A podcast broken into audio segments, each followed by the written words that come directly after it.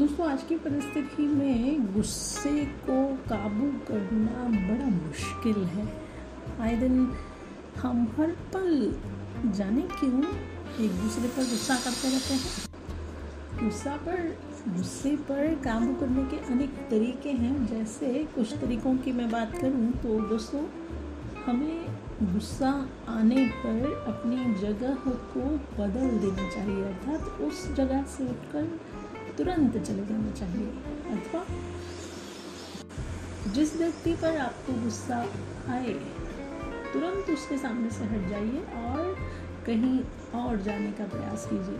इस तरीके से फ़ायदा ये होगा कि जिस जगह पर या जिस व्यक्ति पर आपको गुस्सा आता है, वह आपके सामने नहीं रहता तो आप गुस्सा करने वाले तथा उससे होने वाले नुकसान से बच जाते हैं।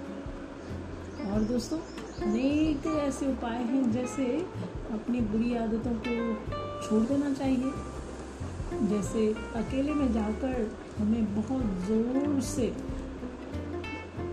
चिल्लाकर भी अपना गुस्सा निकाल सकते हैं। सेल्फ हेल्प वर्ड्स का प्रयोग करना भी आपको जानना चाहिए। यदि आप दिन में दो तीन बार सेल्फ सेल्फ हेल्प वर्ड्स का प्रयोग करते हैं तो आपको गुस्सा नहीं आएगा।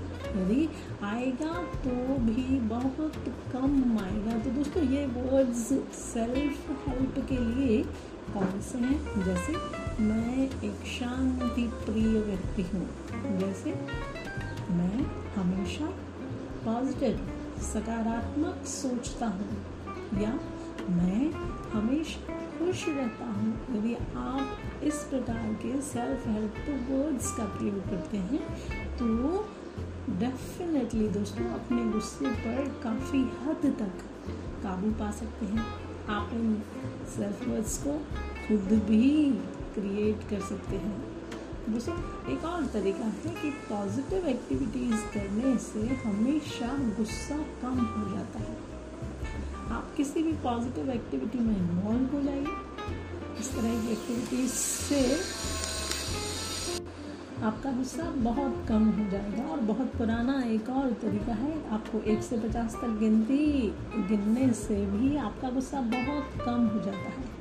एक और तरीका, जहाँ तक अनुभव से मैं आपसे कह सकती हूँ कि अच्छी बुक्स पढ़ना चाहिए और कोई गेम्स भी आप खेल सकते हैं। हाँ एक और तरीका मेडिटेशन भी आप कर सकते हैं। अच्छा म्यूज़िक भी आप सुन तक सकते हैं।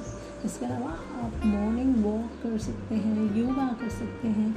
और अपने दिमाग को फ्रेश फील कराने के लिए आप ऐसी अनेक पॉजिटिव एक्टिविटीज़ कर सकते हैं। तो दोस्तों, हो जाइए तैयार इन सारी चीज़ों को करने के लिए और अपने जीवन में से गुस्से को दीजिए तिलांजलि और बन जाइए सफल।